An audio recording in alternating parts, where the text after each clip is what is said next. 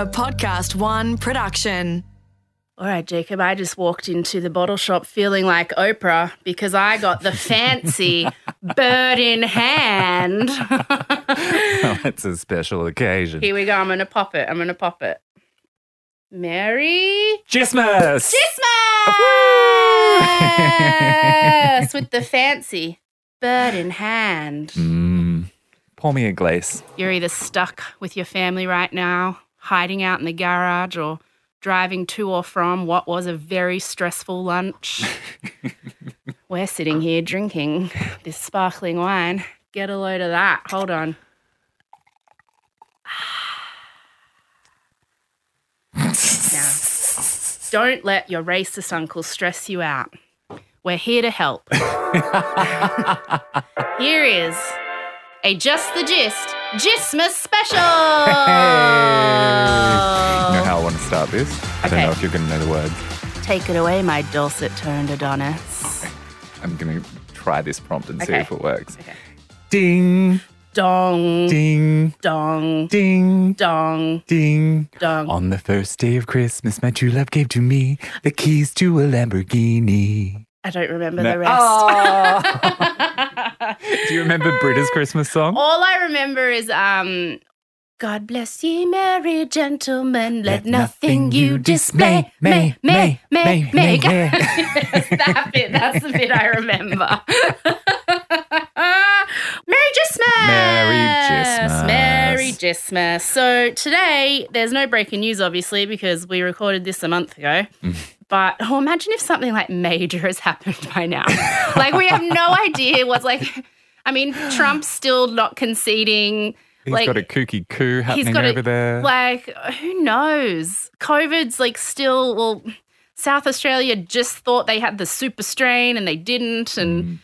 I mean, who knows? This this year, given that this year has felt like ten years, it's almost like tempting fate recording this a month early. Yeah, I feel like there's got to be a crescendo that the whole year's been building towards. Something's- And when you're listening to this, that may well have happened. may well have So we can't wait to find out what it was. Mm. All right. Well, I get to relax because I'm handling the New Year's special, so Jacob's handling the Christmas special.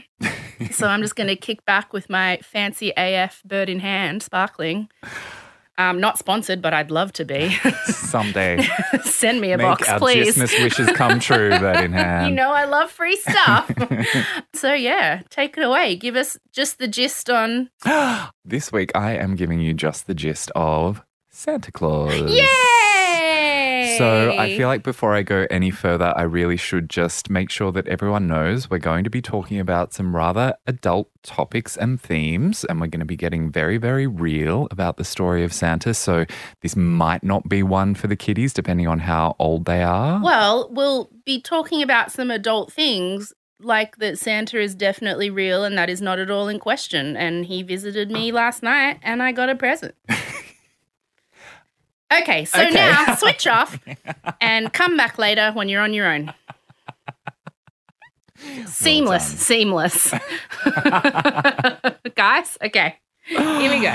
All right, very good. Okay, so we'll call this one the Fantastic Mr. Claus. and You made him sound gay already. He's so camp. yeah, he's super camp. Especially in the early days when this tradition commenced, like the amount of jewelry that he was wearing and the long oh. flowing robes that he was wearing. I mean, everything about the Catholic Church Yeah. that inspired the Oh, everything's campy about the Catholic Saint Church. Nicholas. Oh, big time. But before we commence, can you remember how old you were when you learned the truth about Santa?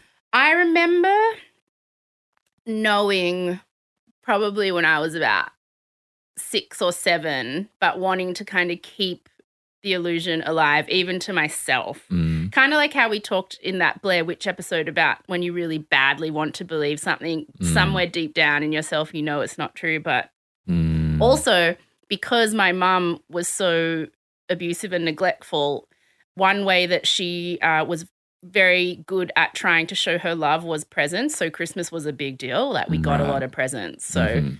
If I admitted Santa wasn't real, I wasn't getting cool shit. you were cutting off the supply. oh, I had a Christmas list up on the fridge for Santa until I was until I got permanently taken away from my mum when I was 14. Um And then I went to live with my uncle, and he was like, "Lol, Santa, no." so there's a tip for the kids: if you have terrible parents, take advantage at present giving occasions because that's how they try to make up for it. So, in answer to your question, about six is when I knew. About fourteen is when I officially stopped Uh huh. getting presents. Okay.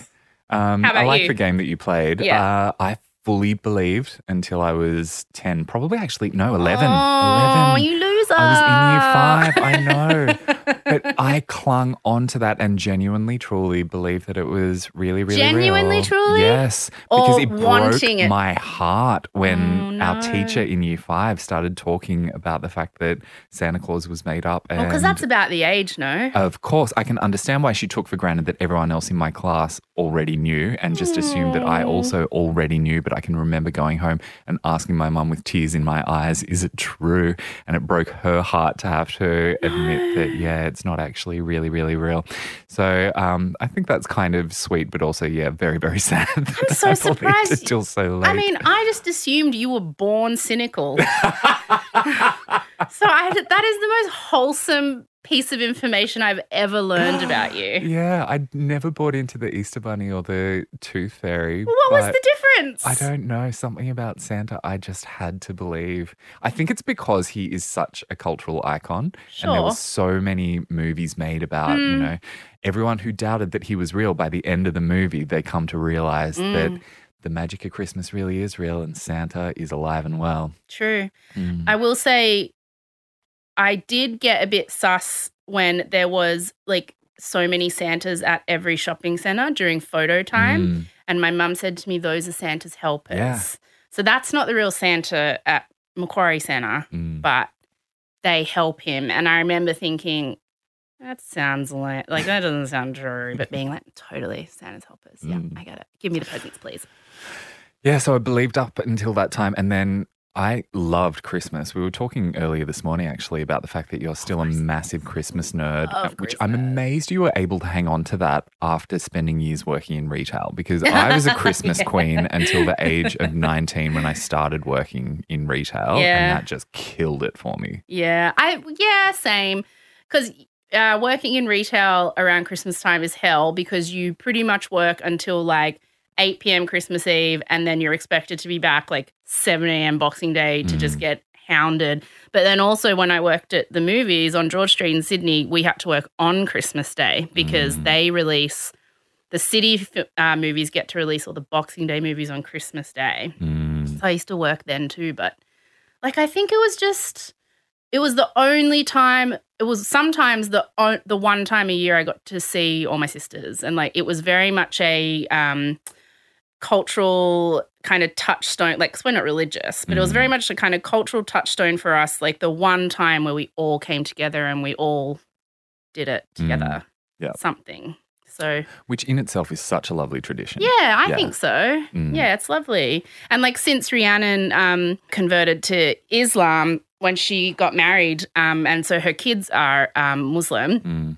So they don't celebrate Christmas. They celebrate Eid, which is like their Christmas. Mm. But um, we do Gefunch Day on New Year's. I mean, on Christmas Eve, which Mhm. is non-denominational gifts and lunch day. um, so it's not Christmas, but it kind of it's Gefunch Day. So I really like that. Yeah. I think that has a lot of potential to take off. Mm, yes, gefunch, gefunch, gifts, non-denominational gifts and lunch, and it's basically all the same kind of stuff, but just with no Christmas decorations, just a lot of food and a lot of presents, which is what we did anyway. My family basically does the same thing except replace the presents with booze. That's Mm. all we do. It's really just a matter of bring more expensive bottles of champagne than you would ordinarily buy. Given that people are going to be listening to this on Christmas Day, I imagine there's so many people nodding right now. Yeah. Yeah, and on that, I need a refill already. all right, let's hear it, Santa. Yes. Okay. So for a lot of people, they probably have the same sort of mindset that I had that, oh, yeah, Santa Claus is a evolution of St. Nicholas, Mhm. jolly old St. Nicholas. And I kind of thought that the story began and ended there. Mm. Um, it wasn't until I started researching this that I realized there's so much more to it. I'm going to cut you off to do something really important right now. What? Frame this bottle of bird in hand in the camera. Hashtag bird in hand. Oh, I knew this episode was going to be loose, but Family golly. celebrations. okay. You may continue. Thank you.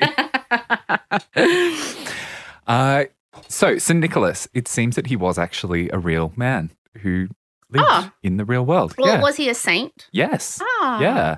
What was his power? His special power? His special thing that he did? I'll get into telling you the stories, Okay. but um, I mean, he seems to be a bit of an evolution of some of the ancient I just Greek asked and because Roman I'm like, gods. is it to do with presents or something? Is that why they.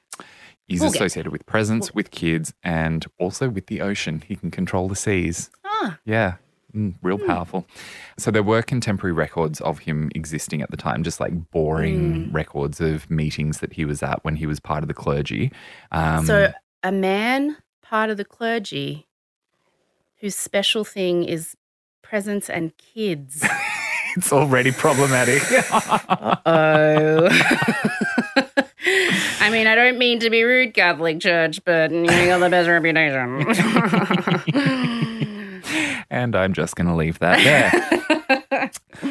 He was born around 270 AD, so very, very early days of the Christian church. Yeah. And the place where he was born, it's now part of Turkey. okay. and his parents were Greek. And he, no one actually wrote a biography of him until 500 years later. So you can imagine how embellished the story Sure. became over those 500 years because once someone actually wrote his story down, at that point, there was already a very well established cult to St. Nicholas. There were thousands of people across Europe who were already worshipping him because he had such a special set of powers. But it had all just been passed down through oral tradition. And of Yeah. course, the stories get more and more and more fabulous over time. Um, there were more than a thousand saints at that point, Mm. but he was one of like the top five most popular in terms of saints Oh. that people would pray to because of the fact that he was super powerful and of course he was also super generous Mm. and that was one of the things that people appreciated the most Okay. so the legend of Saint Nicholas um, starts from the day that he was born. And his parents were very wealthy and they were very, very pious, but they'd had to pray and pray and pray to God to give them a child because they were having real difficulty conceiving. Yeah. God finally agreed because they had been pious and um, diligent enough in their prayers. And they, he decided, I'll give you a child, but that child is going to live his life in servitude to me. So What a generous God he Yes. is. Yeah. Admirable in so many Yeah. ways. So selfless. So Nicholas was born and he was very, very holy from the moment that he was born. They baptized him on the day that he was born and he just stood up, fully erect. In the little, little bird bath. A little baby just stood up for three hours in tribute to the Holy Trinity. Okay, you know what I just imagined? Remember that giant baby earlier this year that looked like a baby because it was had a bald head, but it was actually like a three year old, and it freaked everyone out because it looked like a freak baby that Yeah. could stand up. Mm. That's what I'm imagining. Yeah. yeah. so this was one of the first sort of miraculous things that he did, not counted amongst his miracles, but this is one of the first signs that he was so divine and so special. Like a giraffe. You know how they just fall out of the vag and get up? Up they jump. Yeah, Yeah. there you go. Yeah, Ah, okay. exactly. Giraffe boy. Standing in the little bird bath where they do the baptism. Um, and from the day he was born as well, he refused to breastfeed on Wednesdays and Fridays because those were the fast days. And so he wanted to make sure that he'd live his entire life following the doctrine that you do not eat on Wednesdays. The or baby Fridays made at that all. choice. The baby made that call. Ah, he also decided he was only going to drink from his mother's right breast because one day he would stand on the right hand side of God. And this is how sort of fabulous the story Yes. was from Yep. the very Mhm, mhm. beginning about him. They named him Nicholas after his uncle, who was a bishop. Mm. And when his parents died, while he was still quite young, he went to live with his uncle, which he was quite pleased about because that meant that he could immediately start studying and serving the church um, without wasting any time. From a very young age, he was always very serious and very somber, and he never once looked a woman in the face because that would have been too disrespectful to Jacob. what if she had her period? He'd probably get cursed and die. Imagine if this is the last time you get to publish that this year. Oh, you'll definitely Oh, work it into the New Year's special, yeah, I'm sure. definitely. I will. I will. Mm. Several times, I'm sure. He inherited all of his parents' wealth, though, and he started giving it away to all the Christians in need that he could identify. Um, because, like I said, he was very, very generous. The biggest story that's associated with him to demonstrate his generosity that has had a very big influence on Christmas tradition Yeah. was the story of the three sisters. And there are a few different variations on this story, but I'm going to tell you the most common one that I read. Okay. So Nicholas had heard of a local man who had once upon a time been very wealthy, but he'd blown it all on bad investments and on gambling. Mm. And so, of course, his only option was to turn his house into a brothel and put his three daughters to work as ah. sex workers. Of course. No alternative available to Yep. him. And Nicholas wouldn't hear of this because these were good Christian virgins, and they, of course, deserved the much more respectable fate as being sold off as property to a husband. Yes, obviously. Mhm. Um, so he had to step in and help them. But of course, the worst thing that he could do would be to damage the father's pride by giving him the money directly. That would have harmed the father's ego. And so Men Nicholas. and their ego. Yeah. he had to come up with an alternative. Mm-hmm. And so late one night, he snuck up to the window of their house and he threw a bag of gold coins through the window. and of course, the bag of coins landed in the eldest daughter's shoe that had been left out for the night. And the next day, the father, Pimp Daddy, woke up and went downstairs and he found the gold and decided that it had to be a gift from God because lo and behold, it was exactly the amount of money that he needed to buy his eldest daughter a husband Men are using so that money as a dowry. Men are so stupid. okay, yeah, all right.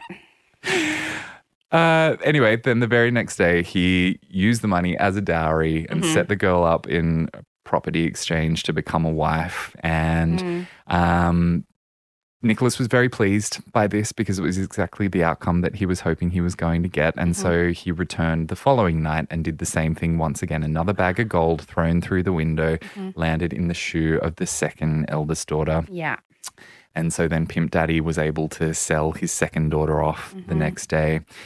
Then Nicholas decided, I'm two for two. I'm going to go for the trifecta and let's see if we can't get the third daughter. But Pimp Daddy decided he was going to wait up all night to find out who it was that was acting on God's behalf and throwing these gold coins through Oh, the window. I thought he was going to wait up to like talk to God. Like God was just dropping it off. He'd figured that there was someone working on God's behalf. Mhm. Now, Nicholas didn't want to be caught because he Mm. wanted God to get all the credit and Mm. he didn't want any of the glory himself. And he also didn't want to damage the father's pride. So this time, he threw the gold up and into the chimney. chimney. Down it came. And what did it land in? A stocking that had been hung up by the chimney to dry. So, the tradition of Christmas gift giving from Santa Mhm. started with pimping women out. Preventing pimping of women. But it's the same thing. You're you're pimping just because a marriage certificate is involved doesn't mean you're not selling them to a man. Either way, women are property here. Yes, gotcha. Excellent, mm. good. Yeah. Okay. Love history. It's so gross. Love the the equal gender dynamics of history, don't you? This is just a commonly accepted story. Yes, okay. Across all of Europe Mhm. and areas in the Middle East for centuries. Um, but it's just interesting to know that this is where we get chimneys as part of the story, and Mm, yes. stockings as part of the story, and anonymous gift giving as part of the story. Well, yeah, I mean, now you get like a lush bath bomb and you have no idea that it started when men were selling their daughters. uh, the thing that I find weirdest as well is that Nicholas didn't want anyone to know about this because he didn't want to Well, take any of the glory. yeah, like you you don't want to damage a man's pride. Mm. The most important thing is making those women sleep with men they don't want as long as the father feels like he's maintained his dignity. hmm Yes, correct. Yes. My question though is then how do we know about the story if Nicholas didn't then go and tell anybody, right? Ah, yes. He would have told everyone. Yeah. Ah, what a douche. Okay. Yeah. Santa sucks already. Yeah. Oh, the next thing that he then does is one of the things that you and I find most insufferable.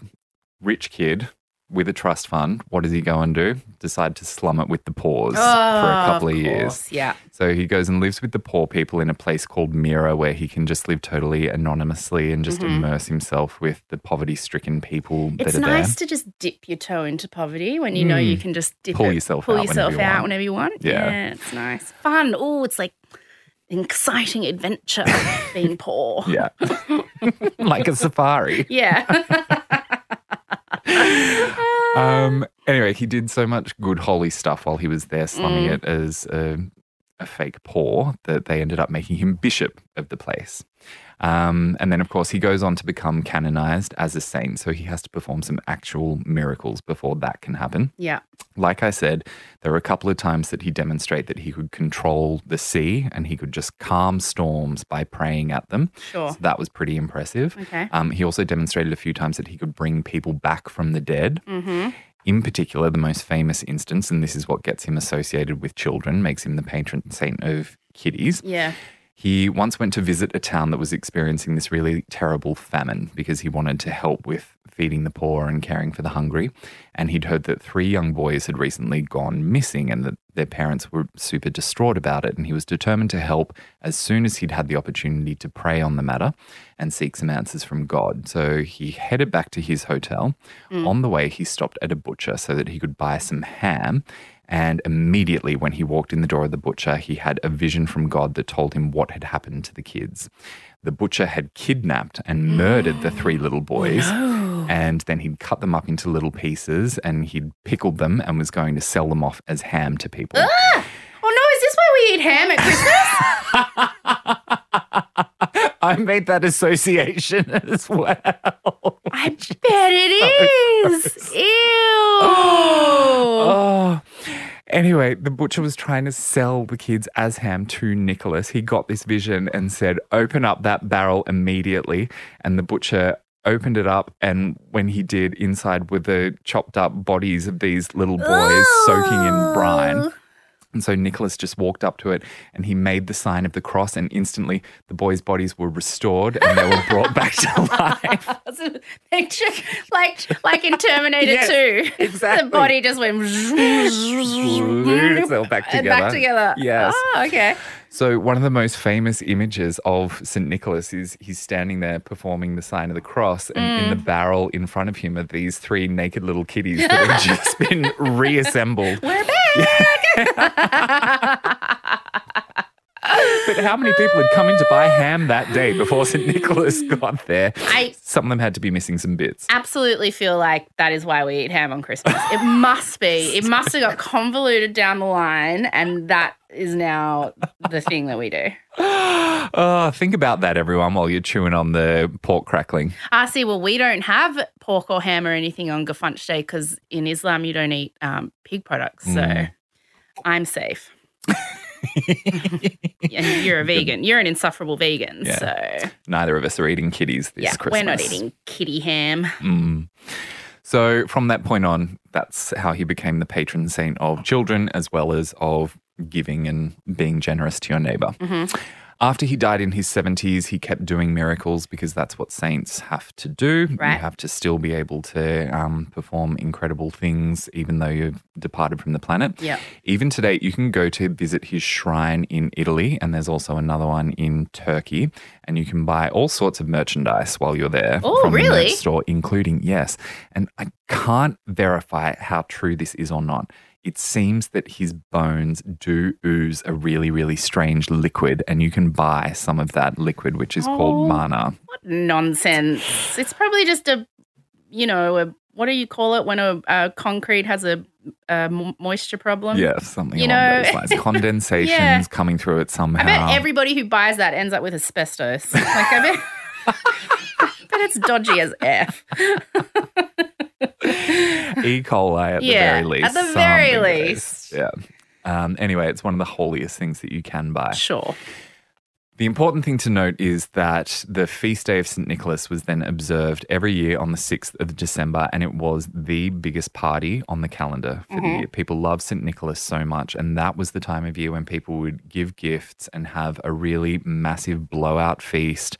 And the kids got to have a really good time as well because the kids would get to dress up as bishops, and that was this huge celebration that kept going for quite a long time until the Protestant Reformation came along. Yes. And in the Protestant Reformation, um, Martin Luther had some big issues with the Catholic Church. Believe it or not, he thought it was a bit corrupt. and so he felt that he needed to step in and make some positive changes, including we need to stop worshipping the saints because they're Yeah. getting more attention than Jesus and God. Is this where, and I'm sure you're going to tell us, but is this where like um, the church kind of took weird Catholic beliefs that they didn't like and weird pagan beliefs that people were celebrating and kind of mushed them all together and were like, oh, okay, here you go. We don't want you to do that, but here's a consolation prize. Yeah. Okay. Yeah, they'd pretty much, as they'd been going and colonizing all sorts of different countries Yeah. around the world, they had just been melding their local traditions with Christian traditions. The Mm. issue when we get into talking about the Reformation was just that they were worshipping saints on a lot of those holy days that the pagans worshipped, as opposed to worshipping Jesus and God. Ah, okay. Because it's just like all the people who believe in Jesus and God believe in it in slightly different ways. And they're all like, you're doing it wrong, do it our way. Yeah. And then they kill each other. hmm Okay. Yeah, Cool. which is obviously On board, up to really speed. logical way Yep. to approach religion. Just before I get into this, some of the details about Reformation and the impact that that had, I just want to talk about the fact that the Dutch really, really loved St. Nicholas. Of Mm. all the different countries around the world, it was the Dutch that wrapped their arms around him in the biggest way, and they called him Sinterklaas. Yeah, Sinterklaas, which I know from The Office, Yeah. from Dwight Schrute.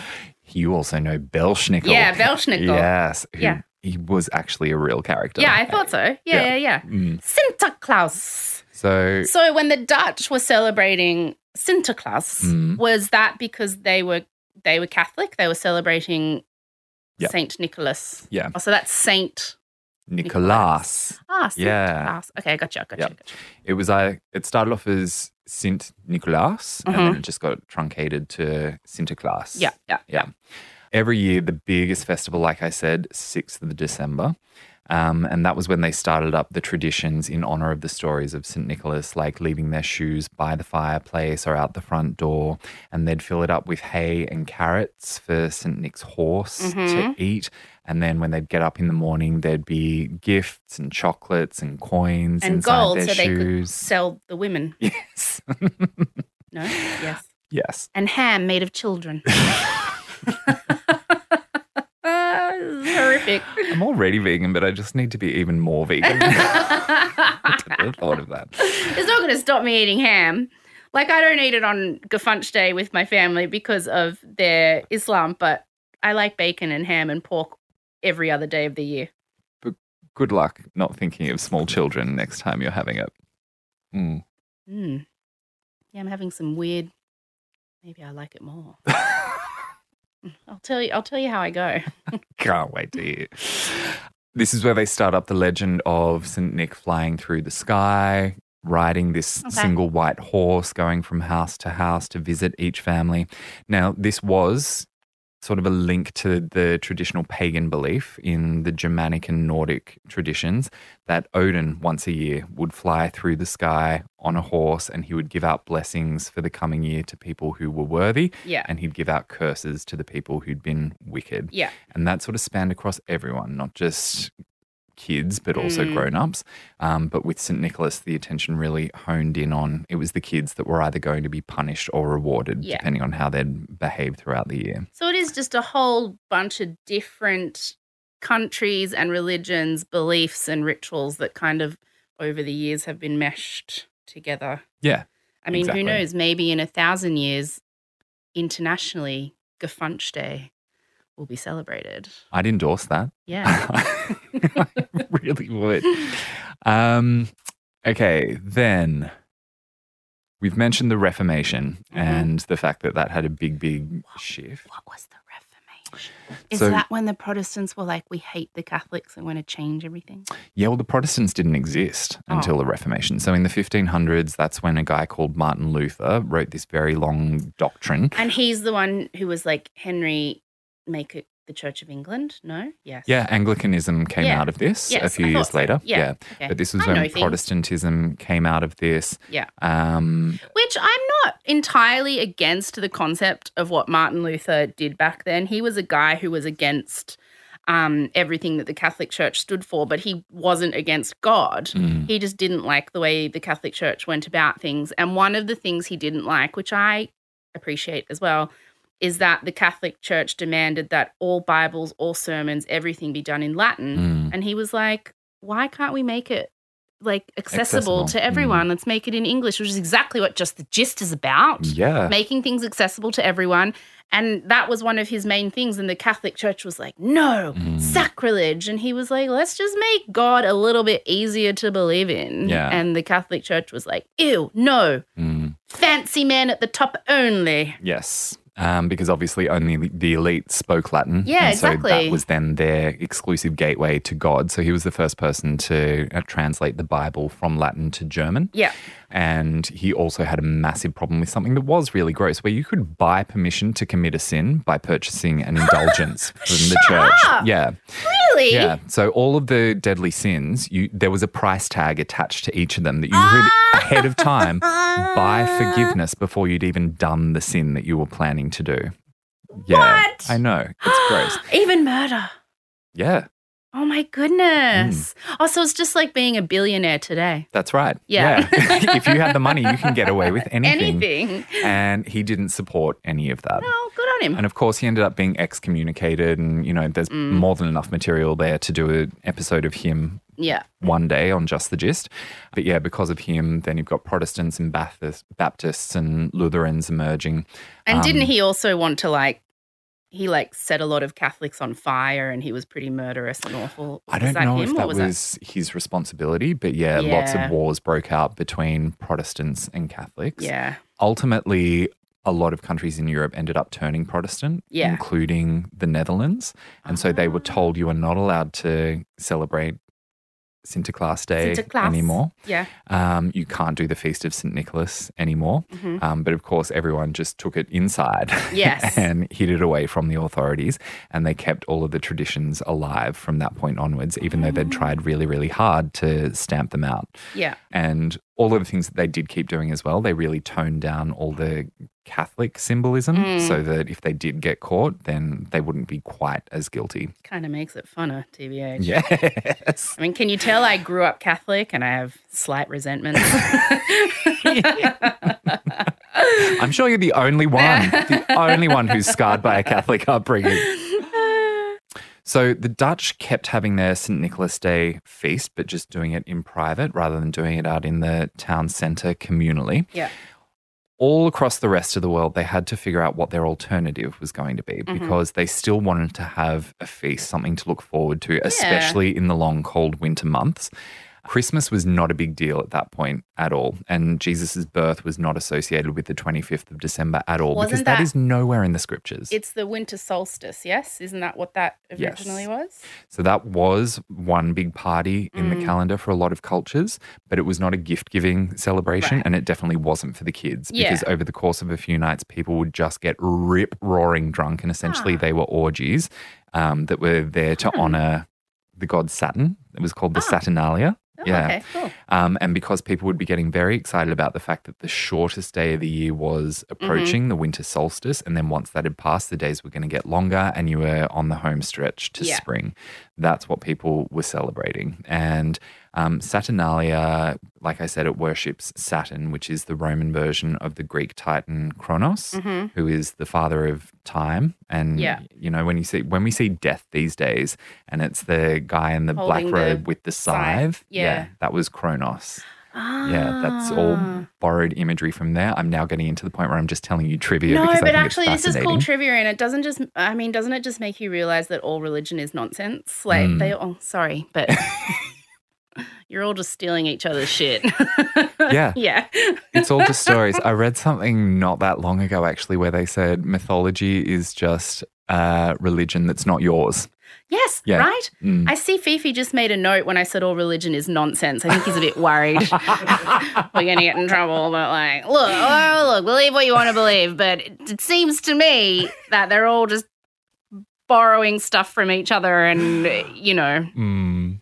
Anyway, okay. This episode going. brought to you by the Catholic Church. Also, it's Christmas Day when people are listening to this. oh, dear. Anyway, so yeah, th- that was a very sort of debauched celebration. Yes.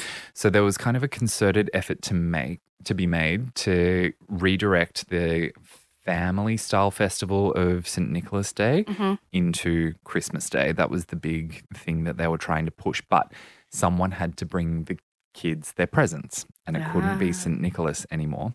So in a few cultures they came up with a few different workarounds. In England they came up with Father Christmas, hmm who was just Can I ask the word Christmas? Yes. What, why why would they like change it from Santa Claus Day or to to from Saint Nicholas celebration to Mhm. Christmas? Uh, they were considered separate celebrations, but effectively you had to build up Christmas so that you could play Christmas down something. called Christmas? Christ Mass. Oh, Mass for Christ. oh, I should know that. Okay, okay, I'm on board. I'm following. because they decided, okay, we'll just move the birth date of Jesus Christ, which is meant to be in September. We'll move it to when people Closer are to already the- having the winter solstice Yeah. celebration. We'll call it Christ Mass. Yeah. And that is when everyone is going to celebrate the birth of our Savior. Ah, see. Okay, I get it. Gotcha. Yeah. So Father Christmas, Yeah. Christmas in England, he was sort of like uh, Pan and Dionysus from Roman Yeah. and Greek celebrations, Mhm. which was easy for people to sort of recognize. And he wore a flower crown made out of holly and long flowing Ah, robes. so that's that why we have our- green. Wreaths now. Yes, exactly. Ah, and his robes were green. Yes. Ah. lined with fur, and he was a real party boy as well. And some of the early depictions of him that I really love is he's wearing the robe and nothing underneath it. So it's just Oh! bare chested, and he's got this beard going, and he's a bit of a dilf. Um, He sounds like super campy and hot. very, very, very. Um, and he brought gifts for the kids, but Mhm. at the same time, he was still allowing parents to get real blackout drunk Yeah. for a few Oh, days. So, Perfect. yeah, Love it. he set the tone really nicely Yeah. for where we are today. hmm Over the years, he started to sort of merge more and more into the sort of Santa Claus type appearance. So he got fatter, he started wearing red outfits and started becoming Mm-hmm. Is more it true jolly. that the red thing is because of the Coca Cola company? No, we'll talk about that. That's an urban legend. Okay, okay, Definitely okay. not true. So that was England's approach to it on their little island. Mhm. Um, on mainland uh, Europe, particularly in the Germanic countries, they came up with Christkind. And so that was the belief that Jesus Christ himself, as a baby, came to visit each house on Christmas Eve. And he would have helpers with him that would be the ones that would carry the gifts. In some traditions, he would also bring helpers that would whip or even kidnap the children who'd You've been, naughty. Yes Ah. um, to help then separate baby Jesus from the Christkind. In some traditions, they actually had a separate child that came along with Jesus. Or sometimes they'd just keep it really simple and they would just tell their kids that the Christkind was Jesus coming to visit when he was like eight years old and he had enough upper body strength to be able to carry the toys. a weird, freaky walking baby. Uh, which would be the second one that we've seen in Yes. this weird story. So, for a few centuries, kids were getting really excited that they were going to get presents from the Christkind on Chris- Christkind. Christmas. Christkind. And in some places, they called it Christkindl because that's a little diminution of um, kind. And of course, then when this tradition moved over to the United States, Mhm. people who only spoke English then sort of butchered it and turned it from Christkind into Chris- Kris Kringle. Kris Kringle. Yes. Yeah, to say. Yeah. And then over time, of course, that then merged into. Oh, Dino liked that. Was that Dino or Fifi? One of the boys just went, Ah, ah. learning. We are learning. Learning. Because most people, like me, just thought Kris Kringle was another nickname for St. Nicholas for some strange reason. But it's from Chris Kind to Mm. Chris Kindle to yes, Kris Kringle. that's right. And over the course of a few centuries, it went from being the baby Jesus with some weird furry assistant following him around the globe to just morphing and joining into the myth of the big fat old man wearing a red outfit. Hmm.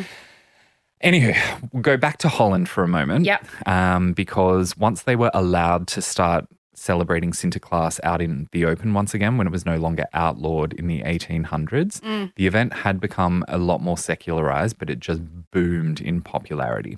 And they'd evolved the myth of St. Nicholas from that point significantly. Um, so as we find him in the 1800s, he Mm. now lives specifically in San Sebastian, Spain. Oh, so not the North Pole, the opposite of that. Correct. Ah. A much warmer climate, which. I can Yeah. appreciate. it kind of makes sense in a way because St. Nicholas was associated with most port cities around the Mediterranean because he could control the seas. So he was the patron saint that you would worship. And like I said earlier, that was kind of a continuation from the fact that they used to worship um, Yeah. Neptune and prior to that, Poseidon. Anyway, he would show up in Amsterdam every year on a steamboat specifically as a way of celebrating the fact that the Industrial Revolution had happened. Lovely. And all of that really just came from one literary source. So someone had written a poem, we don't know who, and it said in it, Come to Amsterdam, St. Nicholas, then go to Spain to get yourself some oran- oranges and some pomegranates.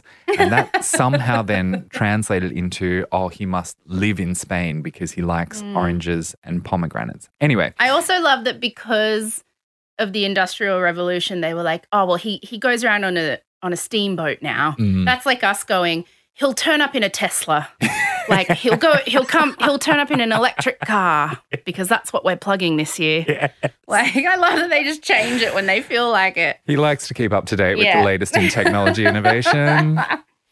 Now, here's where we get to the really gross racist part. Mhm, mhm, mhm. So, they figured that if he lived in Spain, that would then mean that, of course, his servants slash slaves would have to have dark skin. And so he had an assistant slash slave called Schwarzer Piet, which is Ah, Black yes. Peter. Black Peter. Yes. I remember this from Dwight Schrute on The Office. Mhm. Yes, Black Peter. So Black Peter was Moorish, which was basically just a nonsense term used for anyone who was Muslim or Arab and Yeah. had dark skin. And so when Sinterklaas would turn up, originally he had just one Schwarze Piet, but over the years he ended up with dozens of Schwarze Piet. And these were literally, and this happens to this day on the 6th of December, they turn up mm. in blackface. Wearing ridiculous In- in aristocratic Holland? clothing in Yeah. Amsterdam, yes, Yeah. on a steamboat. Yeah, they still do it, don't they? Mhm. I remember a couple years ago on Twitter, someone posted a photo like, Did you realize that in Amsterdam, every year on Christmas, Mm-hmm. people dress up in blackface? And there was like this outrage, like, What? Mm. And everyone in Amsterdam was like, That was what we've always done. Yeah. Oh, The no. Dutch defend this really, really strongly. And Mm. the defense that they have is that Schwarze Piet is only dark skinned because of the fact he's gone up and down so many chimneys over the centuries that the Oh, so soot it's is what's dyed his skin. Oh, but what about his big red lips that I've seen in so and big white eyes that I've seen in so many cartoons? It's so wrong. Oh, it's it's so wrong. Yes. Yeah, it's And I know we shouldn't judge other cultures, but it really Mm, does not sit well with me at all. Anyway, Sinterklaas still huge in Holland to this day, Mm-hmm. bigger than Christmas Day on the 6th of December every year. Now, a lot of us would know that the Dutch were some of the first to help colonize the United States. Mhm. And for the, the oh, 40 something years, New York was called New Amsterdam. Yeah. And there were hundreds of thousands of people who moved from Holland to the US at that point. The US did then go on to become this massive melting pot that brought together people from so many different countries, especially the English, the Germans, the Dutch, and quite a few Swedish as well. Mm. And all of their different cultures started to merge. Uh, But still, just like there's a whole lot of white people yeah. With their slaves. with their uh, sh- Schwarz- Schwarze Piet. Schwarze Piet. Yeah. Mm. Yeah. I just think it's funny. It's like it's a melting pot of cultures. It's like when someone so says different. like I can't be racist because I have German, Dutch, English, and Swedish ancestry, and it's like, mm, let's have a chat. I'm 6% Polish, Yeah. so I understand multiculturalism.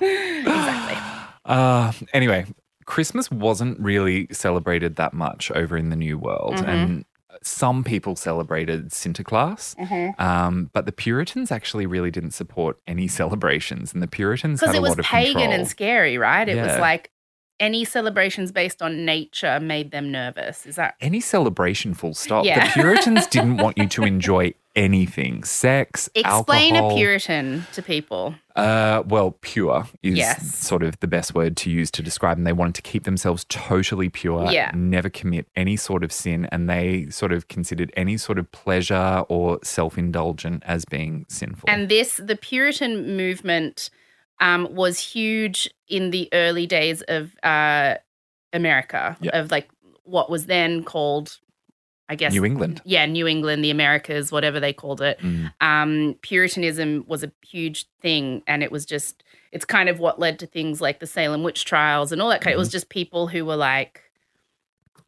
don't have any fun ever, and anytime you smile, it makes God cry. hmm Yeah. Yeah, Deeply, deeply, deeply religious, Mm. scared of everything. yeah. um, and wanted to be the ones in control of Yeah. everything as well. So even though, I mean, the English took control of the area that was New Holland, Yeah. uh, became New England, New Amsterdam became New York when the Yeah. English took over, and of course the English Puritans just wanted to control the Dutch who were there and everyone else who was around. So there were almost no celebrations. But then in the early 1800s, there was this group of really snobby white elite writers Mm-hmm. who wanted to do their best to try to improve New York culture Yeah. because they, as wealthy landowners, did Mm-hmm. not like the fact that every year brought in more and more and more riffraff to the continent. And they were starting to see more and more and more debauchery, especially as more people were coming from Ireland who were Mm. then coming along and they were celebrating the Christmas season in the traditional Father Christmassy sort of way and Yeah. Saturnalia sort of way of let's get blotto for a few days. Yes. So they wanted to find a way that they could bring back some family values to the celebration. So they started publishing these stories and poems about the good old days in New York and what it used to be like around these parts in um, magazines and books that were called the Knickerbocker. Have you heard of this before? So a Knickerbocker was kind of a, an affectionate term for someone who lived on Manhattan Island. Oh, so is that where the New York Nick, Knickerbockers comes Yes, from? Yes, and Ah, they which is play- the New York Knicks. Baseball, basketball, Uh, basketball. basketball. Basketball. Phoebe doesn't Golf. know. Golf. um, basketball. The New One York Knicks. New York that's Knicks, basketball. Knickerbockers, yeah. Ah. And that all stemmed from they came up with this idea of And around, sorry, what year is this again? 18. this is in the early 1800s. Okay, yep. Yeah. And in these poems, they would start to describe more and more of the traditions around Sinterklaas, and they would Mm. also introduce and invent traditions that had never actually existed, but that they really liked the idea of people in New York celebrating. Okay. And so, story after story and poem after poem, they were adding more and more and more detail about Saint Nicholas yeah. whose name eventually did evolve into a sort of anglicized version of Santa Claus. Um, Santa Claus. Santa Claus. Santa Claus. Yes. There we go.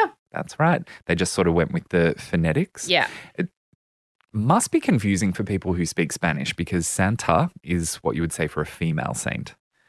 So, Ah, so for it's them like it should be San Santa. Claus Yeah, right. or Santo Claus, Maybe they do say Santo Claus. maybe. Yeah. Actually, no, they don't worship Santa Claus. oh. I'm going to go down a little rabbit hole here and tell you. do so it. in Spain, you know things. In Spain, I don't think I would enjoy this celebration at all. Mm. They worship the three wise men. And Hmm. that, I kind of like the imagery there. The, the three wise men, one was from um, Asia, one was from Europe, and one was from Africa. And they Mm-hmm. united to join in this celebration. That's nice. Mm. I don't love that it was actually kind of a way of saying Christianity is going to dominate all three of the continents that we know Ah, at the right. moment. Oh, we're letting you in because we're going to colonize That's you. right. Yes, sure. Okay. Yep. Um, but their big celebration in Spain is a huge parade where the three wise men arrive by boat Mm-hmm. and then they ride camels throughout the city.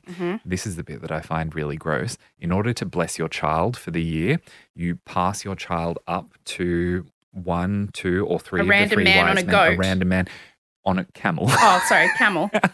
and they kiss the child on the lips. I'm sure that's not going to happen in 2020 in the era of COVID 19 I'm sure it still But- will. it still was gross when you look at footage of it when it used to happen. While all that is going on, their little helpers who are wearing turbans, thankfully not blackface, but they're all wearing Mm, okay, turbans still, and exotic yes. outfits.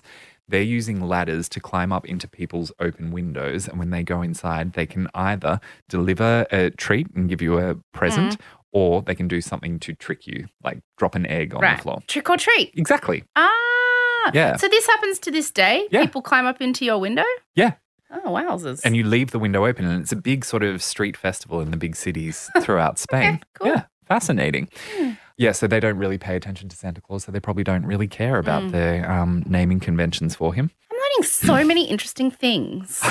I was blown away with it, and I honestly, this was such superficial research as No, well. But so it's so more. great. Like, yeah. And I love that, like, we're dropping this on Christmas Day. So, depending on when you're listening, you can go and have lunch right now and just tell Mm. your family some really cool shit.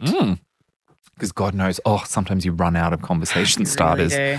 And Oh. you need to shut up Uncle Baz, who won't stop talking about, you know, how Lebanese people are going to blow up the Harbour Bridge and God. So you, you need some you need some different topics. Uh, my prediction this year, there's going to be lots of discussion about the China problem. Ah, the China. Pro- oh yes, the uh, Wuhan virus. The Wuhan virus, but also the trade deals. trade you know. deals. The trade deals. Australia was just being Australia. Yeah. And they're punishing us for that. Yeah, it's Oh. not fair. not fair at all.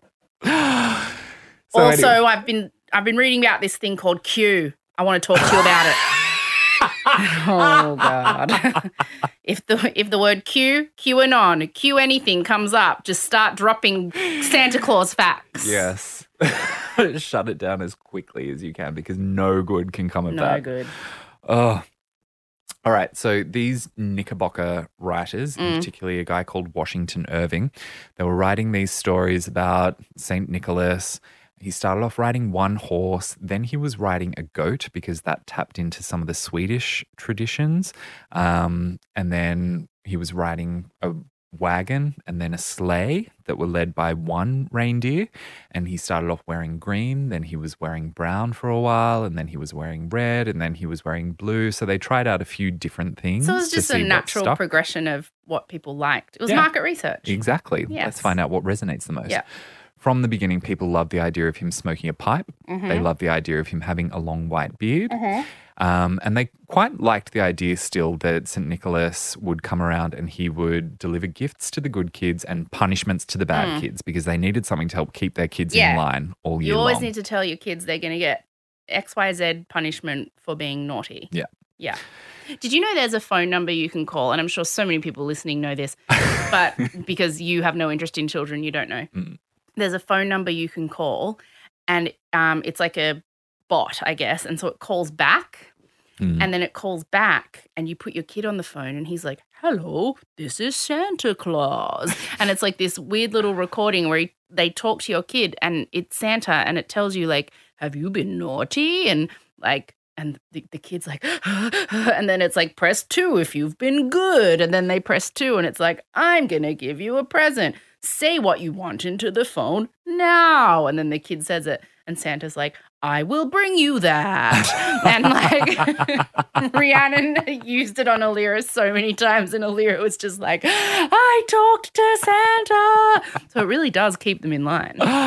it was such powerful motivation. Yes. Anytime my parents threatened, all the way up to the age of Oh, yeah. 11, Santa that- won't come. oh, yeah. And there was a, that was a fate worse than death. Mm. Mm, Oh, I love that you believed it up to 11. yeah. I was like, I know he'll come because you drink too much, so you're going to give me presents no matter what.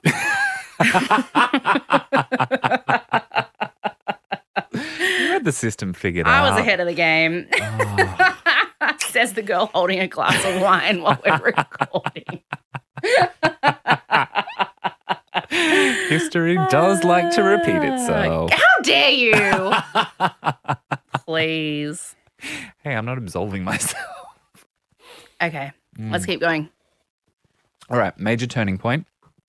Uh, Twas the night before Christmas. hmm So a poem was published, and it was actually called "A Visit from Saint Nicholas." Mhm. These days, of course, we know it as "Twas Was the Night, Before, Christmas. Christmas? No one knew who had written it, and no one came forward to say I wrote it for a decade. It was Ghislaine Maxwell.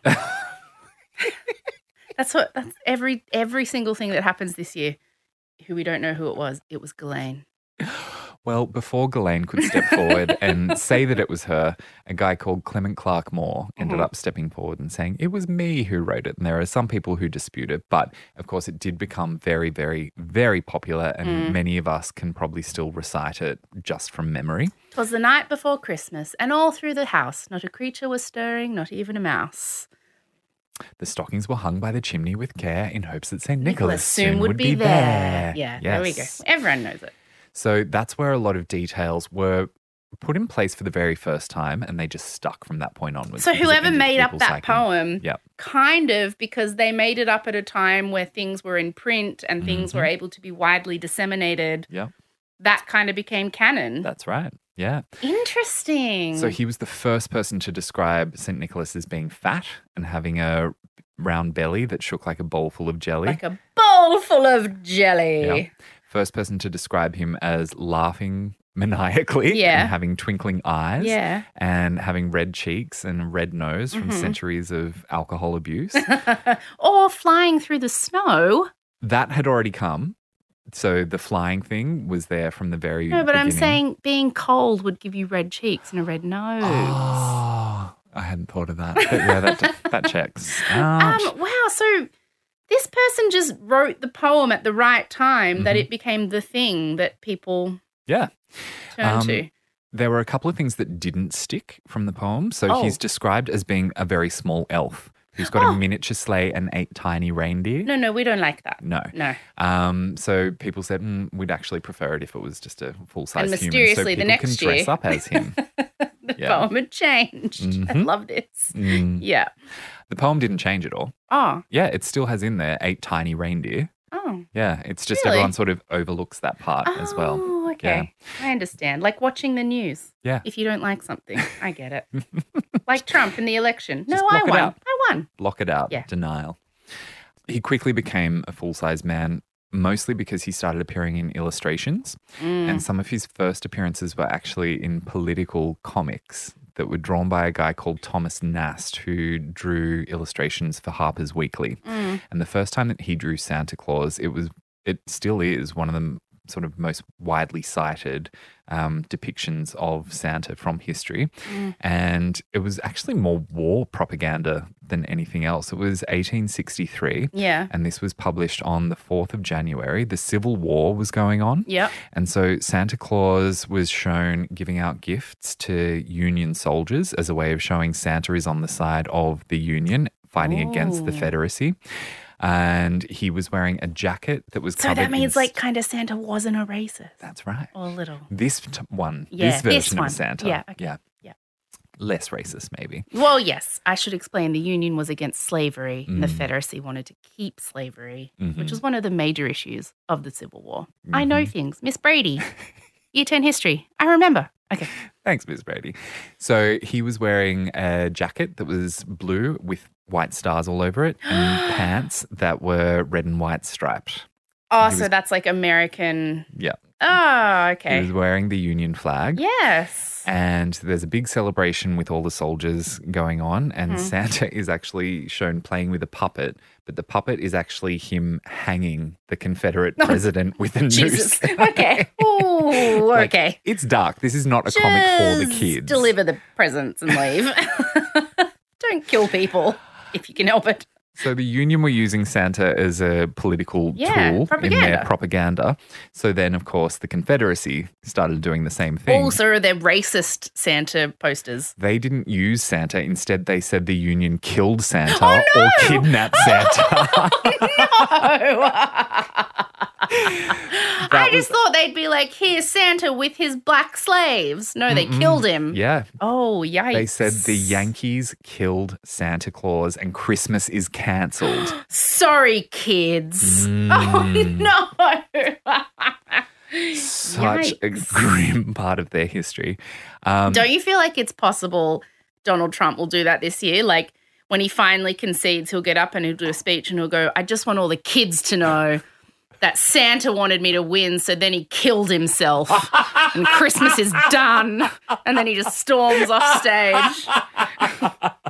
Kamala killed Christmas. Yes, Kamala killed Christmas. Kamala killed Christmas. I mean, it's November, what, 25? So this could happen in the next month. Just saying. The world's gone oh. topsy turvy. Yeah. But hey, he wouldn't be the first and probably won't be the last person to use Santa as a political tool, Definitely. which Thomas Nast kept doing. He kept drawing Santa Claus, and he was, for a few decades, the authority when it came to depicting Santa Claus.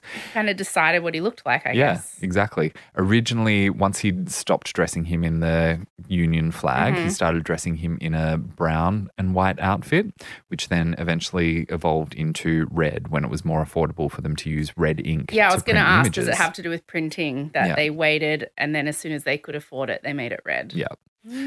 So then from the 1890s onwards, Mm-hmm. that's when we started to see Salvation Army Santas dressing up and um, collecting change and donations on Ringing street bell on corners. street, yeah. That started in New York and then sort of spread across the rest of the United States. And at almost the exact same time, the commercial version of that started to appear. So department store and mall Santas Mm-hmm. started to appear as a draw card to get families to come in and shop in certain Yeah. locations. And their look was always slightly different, but they had the white beard and they had the red suit with the fur trimming on Yeah. it. In the late 1800s is when Mrs. Claus was invented because people started asking questions about a bit of a backstory here. And also because he seems super camp. So it's like, quickly, make him straight. Get him a beard. No, Yes. not that beard. Yeah. a woman beard. yes. Um, Yes. And they probably didn't like the idea of a single man No, climbing into don't the like it. home. So a single man whose life is devoted to small children. Yeah. That's a bit mm, off. tastes wrong. Yeah. Taste, taste dodgy. Mm, Okay. yeah. So Mrs. Claus came along and she started appearing in some fictional And works. she's a very, a, a very homely woman. Mm, yes. It always seemed like Mrs. Claus was 80 years old. She was like the pure definition of a late 1800s housewife and what she should be because she just stayed at home. Yeah. She took care of the domestic duties in the North Pole. She looked after the elves, which were Mm. their sort of surrogate children in a way. Mm. And Santa got all the glory. And she just got to kiss him on the cheek goodbye and then just stay home and hear how it went when he And got she looks like if she wasn't Mrs. Claus, like if she was a real human lady, her name would be like Mrs. Butterworth. You know what I mean? Like she just looks, you know, kind of dumpy and Yeah. housewifey and Lovable though. I like her first name would be Claus Rosie. Characters like that are always called fucking Rosie. Old jolly women are always called Rosie. Something for you to look forward to. Yay. Um, 1927, that was the moment when Santa's look was standardized. It was always red and white, and there was no deviation from that. Why there was did they still a decide? bit of creativity from there because he started appearing in advertising from Ah, that point so it onwards. had to be this is what Santa looks like. That's right. Gotcha. Yeah. So creative license that had been taken with the style of hat that he wore and the style of jacket that he wore, all of that was put aside. This is what Santa needs to look like because kids need to recognize him. There can't be these little differences that have kids questioning whether this is Yes. legitimate or not. He always has to be fat. He's got to have the big black belt. He's got to have the boots. He's got Mm-hmm. to have the sack, all of that sort of stuff. A lot of people do credit Coca Cola with coming up with the traditional Santa look because he's wearing their corporate colors, colours, the red yeah. and the white. But, But, this is not true. This is the other way round. explain. So, Everybody thinks this is true. yes. Yeah. Like I said, 1927, it was locked in place then. Santa didn't appear in a Coca Cola ad until 1930. Three years later. That's right. Mhm. Yeah. And Coke are not stupid. They realized this icon is already wearing our colors. We Mhm. need to make him our mascot. Plus, they also needed to find a way to sell more Coke in the winter season because obviously people are buying cold fizzy drinks in, In the summer. summer. But when it's freezing cold outside, you don't necessarily want something that's effervescent and refreshing. You want something that's going to be warming. Mm. So they decided that they were going to find a way to tie Coca Cola to the holidays and to festivities in general. The very first ad that appeared was a painting of a mall Santa who was taking a break during his shift in the middle of a busy department store in, of all places, St. Louis. Ah, Yeah. St. Louis. Um, and it was a really successful campaign. Yeah. So they decided, all right, we're going to start featuring Santa much more prominently, but we don't want to have a painting of a man dressed up as Santa playing a part. We want the real Santa. Yeah. So they hired a Who exists, Mhm. kids? and Geez, if your kids have been listening this whole time, then too late. good luck to you from Yeah. this point onwards. Um, they hired this guy called Haddon Sundblom to paint the real Santa. Mm. He used his friend as a model because he was fat and old, and Mm-hmm. so it's his friend who's just a retired salesman got to then become. The most Santa iconic, Claus. famous face of all time. That's right. wow. Yeah. And the works of art that he did, they're actual proper intricate oil paintings that he spent hours and days working on. Of his friend. yeah.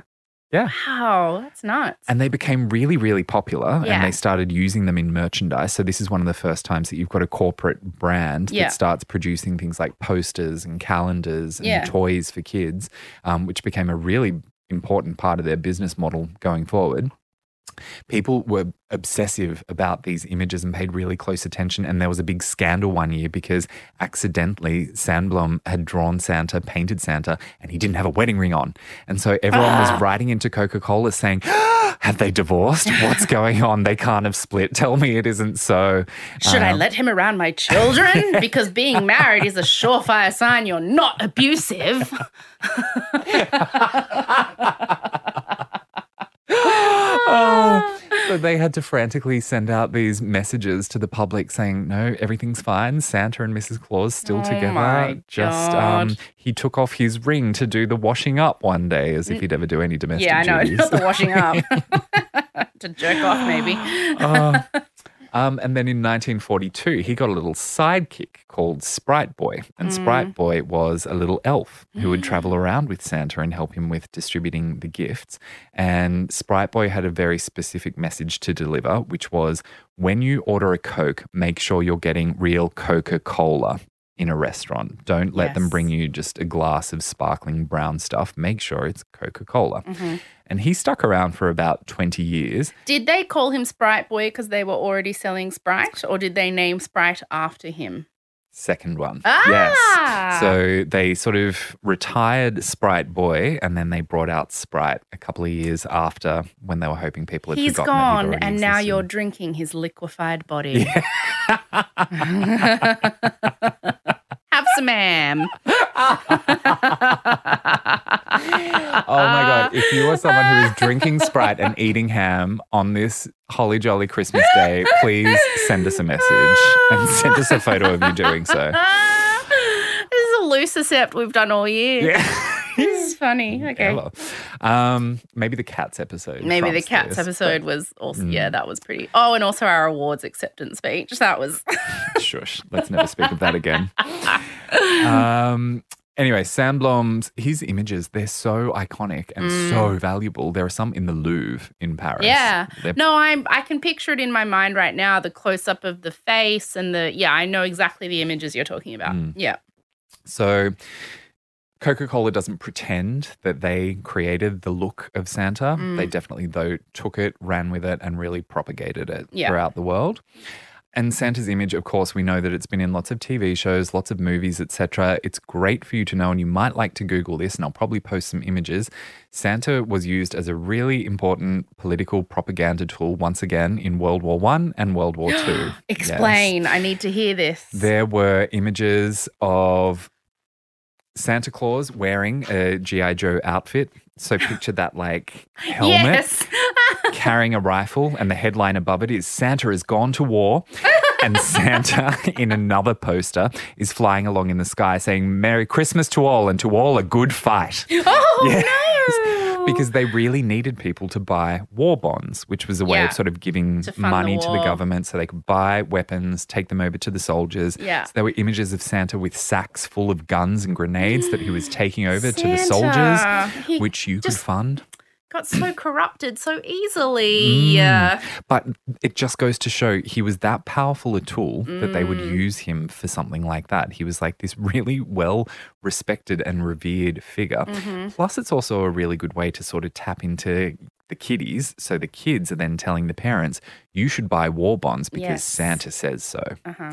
Um, so how effective that was, I do not know, but it is sure it kind of a dark part of his history. And of course, then while Santa was very much a United States invention, Mm-hmm. of course, he has bled out throughout the world, and the ways that he's been interpreted around the world, I think, are fantastic. One of Mm. my favorites is what they've done with him in Japan and the sort of cult that they've created around Santa Claus there. Explain. One of my favorite traditions that they have there is to treat the Colonel from KFC as Santa Claus. So- oh my god, that's like an intersection of all my truest loves. oh my god, I love it. Marketing ah. genius because the corporate colors work and you've already Yeah. got a chubby man with white hair and a beard. So every year in Japan, they dress the Colonel up as Santa Claus. They have special holiday packaging and special holiday meal deals. And the traditional Japanese Christmas dish for a lot of people is Kentucky Fried Chicken. I want to go to there. you have to look it up. The images are phenomenal. It's so great. It is so, so great. I want to go to there. oh my god, Yep. that's amazing. Yeah. While there are still other countries that just go, that is the most ridiculous thing I have ever heard, and Oh, I do not want a part of it. The Dutch, by the way, still um, celebrate Sinterklaas. Sinterklaas? Yes, Sinterklaas. Sinterklaas. on the 6th or on, on the the 25th? 6th. Okay, yeah, on the 6th. that's a much bigger Yeah. day there. So a lot of countries have held on to their traditional Mm. beliefs, but a lot of countries have r- picked up Santa and run it. As a with him. commercial enterprise, really. yeah. Yeah. That's right. I mean, I know when my sisters and I uh, were adults and we finally were the ones running Christmas, we sort of came up with this tradition where we would wake up, we'd go to McDonald's drive through to get breakfast, then we'd come back, Mm. we'd all open presents in our pajamas. Um, we'd make a roast because that's what we were raised doing. So usually Rhiannon would do it because, Mm. please, me.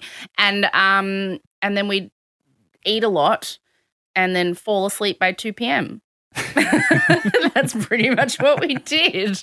And then, you know, Rhiannon married into a Muslim family. So then we were just like, well, we'll do it the day before and we'll call it Gefunch and do all the same things. Okay. And you know what? I actually think that is the true original meaning of Christmas. Yeah. Eat a lot to the point where you pass out. Yes. Was basically just hang out with your family and eat food. That's right. Yeah. That's it, man. Just before we wrap up, I want to tell you, I think you would remember this story, but I'll tell the listeners the time I almost killed a Santa. This was when I was the visual merchandise manager at Myer. You have not told me this. I'm sure I have. This used to haunt me. I felt so guilty about it. Now I just think it's hilarious. You haven't. Well, you weren't. What you haven't worked at Myer for over a decade. So when was this? Oh, this would have been 2006 or 7. Oh my god! Please Yeah. tell me what happened. So I was in charge of helping to organize the Santa Claus parade, which started off down at Terrigal Beach Mhm. with one Santa. And then he had to make his way all the way up to Erina Fair, which is a fair distance. Hmm, yeah. And of course, it's in the height of summer Yeah. by the beach.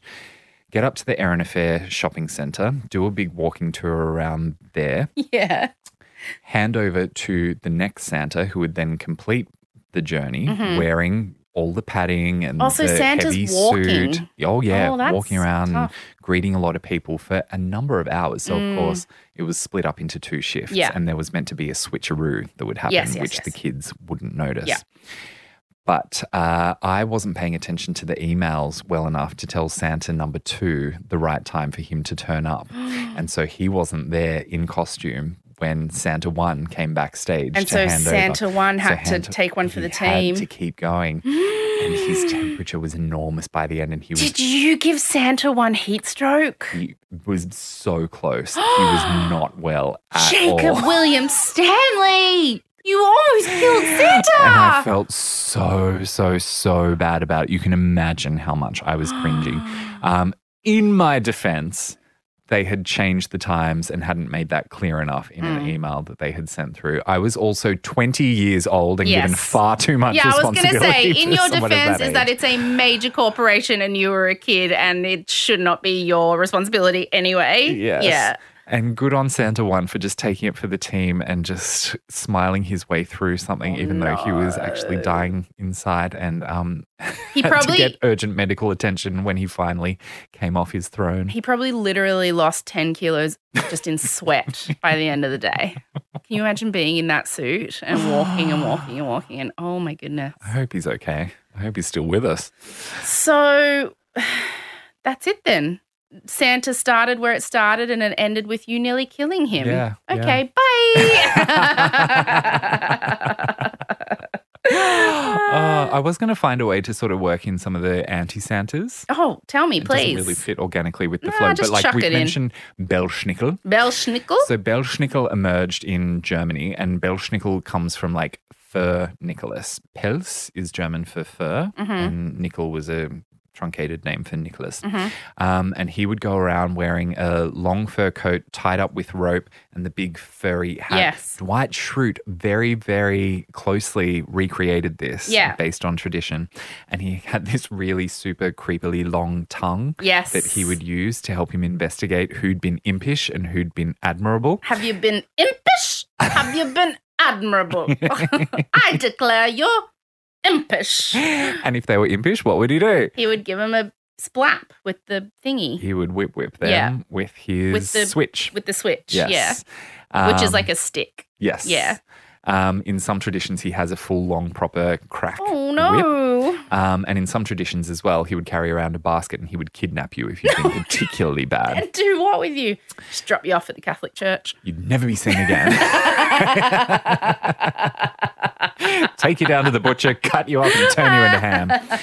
Um, actually, just going back to the Schwarze Pete tradition, Mm. so that was one of the threats that they used for the kids as well. If you were bad, Schwarze Pete would take you back to San Sebastian on their steamboat, and you'd have to be a slave in Spain for a year to if you priests. weren't good. oh, Well, isn't it? I mean, he's Yeah. a saint. And, Mm. that's just, oh, okay. There you go. Sure. leaving that there Yep. as well. And also in Austrian tradition, they had Krampus, and they still practice this They tradition still have today. Krampus. Yeah, I remember doing a uni assignment on Krampus. Mm. Do you want to tell us? No, you go. So people still dress up in like Chewbacca suits, Yeah. covered in long fur with Yeah, these yeah, yeah. massive, long, terrifying horns. Um, He and- kind of looks like um when you see like cartoons of the devil. Yes, like, yeah, exactly. With the Yeah. horns, and he looks kind of beastish, Yeah. but human beastish. Yeah. Yeah. looks like a demon. Yeah. And if St. Nicholas was the good cop, Krampus was the bad cop. Yeah. But their holidays are on separate days. And the Krampus festival, they'd go around and they actually play act out kidnapping children and pretending to beat children up on the streets as part of this festival. And it's just all good fun. It's all for good the parents and for the kids to just stand around and watch kids be tortured. But again, it was another way of just keeping kids in, In line, line. through the year. Which is Um, funny because the one they should be wary of is the elderly man involved with Catholicism, but instead. that is so true. They're just trying to deflect, Yes. deflect, deflect. Yeah. The devil's over here, not this guy in the Mhm. shiny robes. Yes. Mm. Hmm. Yes. So there we go. Um, lots That- to unpack there about Santa. was so great. I just feel like I learned 10,000 cool things. That was really good. Christmas conversations sorted. Yeah. Shut up, Uncle Baz, about Muslims and Chinese people and QAnon. Here's some cool facts about Sinterklaas. Yes. So, whether you enjoy celebrating Christmas or not, we hope that you enjoyed this episode of Just the Gist. Bit loose. um, but we'll be back next week with um, basically this, but um, I will be doing the best of 2020. Can't wait. 2020 from start to finish, a recap, if you will, back to my roots. because I'm not sure if people remember, but literally it was this year that monkeys escaped a medical facility and were on the loose in Sydney. and we thought that was going to be the most exciting thing of this year. it's not quite how it turned out. So we'll be giving you a recap of that on New Year's Day. Oh. But um, this was a just the gist on Santa Christmas time. I got a Christmas time for me. Da, da, da, I got a Christmas time for a me. tree. Um, happy Me so Christmas, me so merry. Yeah, we're quoting Community now. It's a great show. Please watch it. Happy Christmas. Happy Christmas. Love you. Bye.